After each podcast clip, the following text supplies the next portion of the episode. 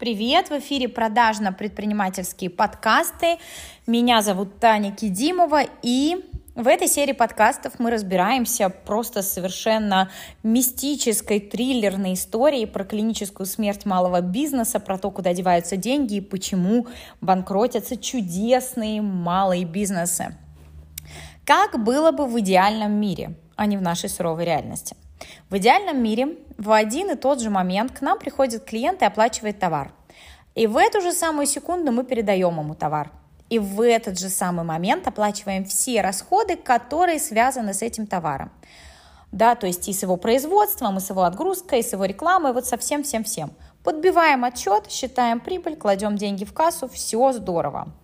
Как происходит в реальном мире?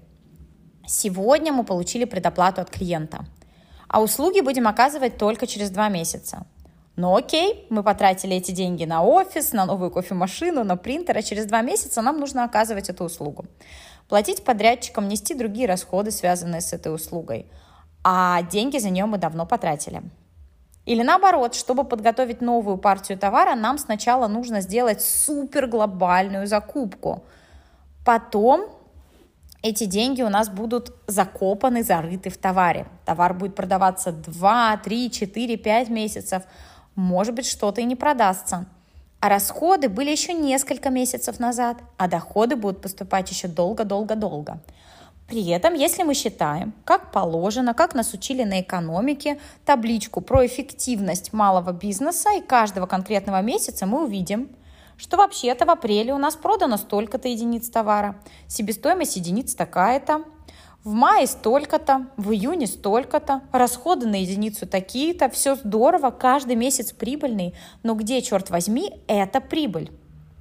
И здесь дело в том, что в нашем неидеальном мире момент, когда мы получили деньги, и момент учета этих денег не совпадает. Точно так же не совпадает момент получения денег и момент наших расходов, связанных с этим продуктом. Если этот разрыв во времени в каких-то сферах минимальный, все плюс-минус в рамках одного месяца, то он почти не ощущается, и вы в целом защищены от каких-то коллапсов.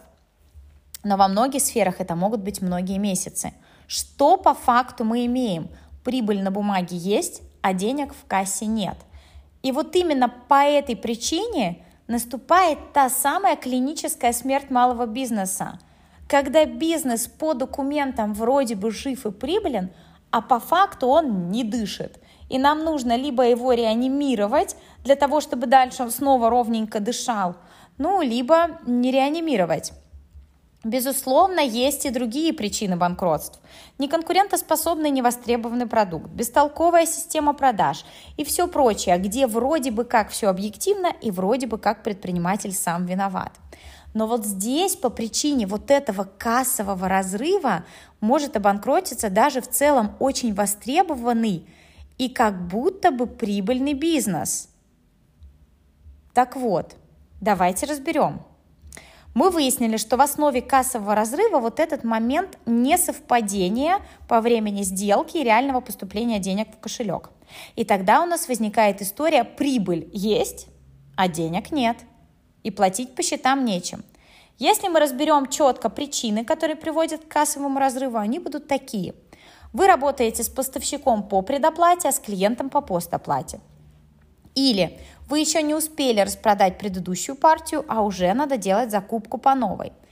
Или вы применяете рас, э, отсрочку платежа или рассрочку, ну или просто покупатели задерживают вам оплаты. Или вы сделали разовые крупные траты, на которые вытащили деньги из оборота.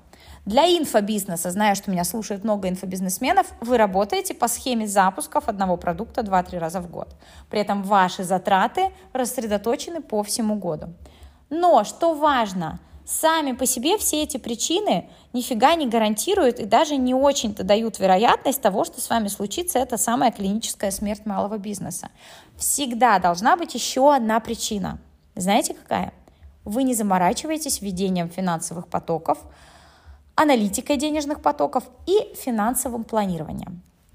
И вот здесь не знаю почему. Может быть, руки не дошли, может быть, вы начитали что-то про бизнес по-женски, что если вы будете очень много считать цифры в вашем бизнесе, у вас отрастут усы и яйца. Ловите алгоритм, как сгладить кассовый разрыв. Ничего вас не перегрузило, усы не отросли еще.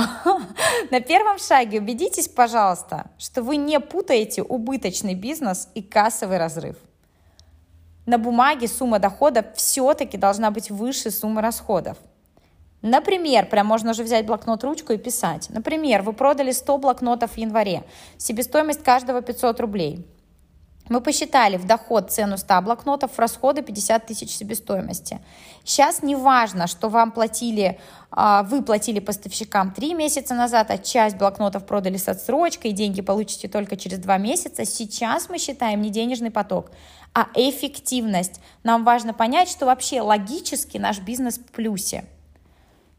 На втором шаге подготовить программу минимум вменяемого финансового учета – тот самый отчет, где доходы, расходы и прибыль, это то, что мы только что с вами посчитали, и отчет о движении денег, как движутся ваши деньги, уже без привязки к эффективности, а конкретно сколько пришло, сколько ушло за каждый день. И вот этот отчет, даже если вы его не вели, его довольно легко восстановить. Вы просто берете а, список всех ваших затрат, да, и восстанавливаете историю ваших всех транзакций и поступлений. Итак, ваш минимум – отчет о доходах и расходах и отчет о движении денег. Дальше планируем также с одной стороны сделки, с другой фактически оплаты. Например, сейчас я продаю последние места на мой курс «Система продаж». Но значительную часть денег я получу не сразу, потому что это рассрочка. И будет очень правильно учесть сейчас в плане денежных поступлений не сколько продаж, да, а сколько денег. С точки зрения эффективности продаж курса я посчитаю, сколько студентов у меня пришло. А с точки зрения движения денег, чтобы не облажаться, чтобы не остаться в разрыве, я посчитаю, сколько конкретных оплат в суммах я жду.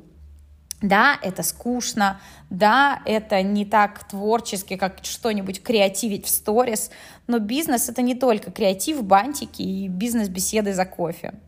Ну и, наконец, считайте, 90% ваших маркетинговых акций, которые вы хотите замутить, невыгодны для вашего бизнеса. Половина ваших продуктов в линейке на грани рентабельности. Они поджирают тот ресурс, который дают другие, более выгодные продукты. Ваша программа лояльности с вероятностью 95% делает ваших лучших клиентов убыточными, потому что вы даете им бестолковые скидки из ваших же лучших побуждений. Считайте, считайте и не кривите нос. Иногда даже кредит для бизнеса не зло. Иногда этот инструмент вам выгоден, но пока вы боитесь считать, вы ничего не можете с этим сделать. И, наконец, последняя рекомендация. Ваш спокойный сон – это подушка безопасности и в жизни, и в бизнесе. Помните, в предыдущем подкасте я рассказывала вам про свой корпоратив в Стамбуле, на который мы незаметно накопили автоматическим перечислением 4% от всей выручки, с каждого прихода денег 4% шло на счет копилочку. Так вот, настройте для себя такую же копилочку для вашей финансовой подушки. 5-10% с каждого платежа на отдельный подушечный счет. И там у вас должно получиться минимум на 3 месяца постоянных расходов. Где взять дополнительно 10% прибыли? Вот из этих бестолковых маркетинговых акций, из пересмотра продуктовой линейки и далее все-все-все вот эти скучные вещи. Кто выжил до конца этого подкаста, тот большой молодец. Вы уже шагнули чуть дальше бизнеса для девочек в сторону нормального, зрелого, взрослого бизнеса. До новых встреч!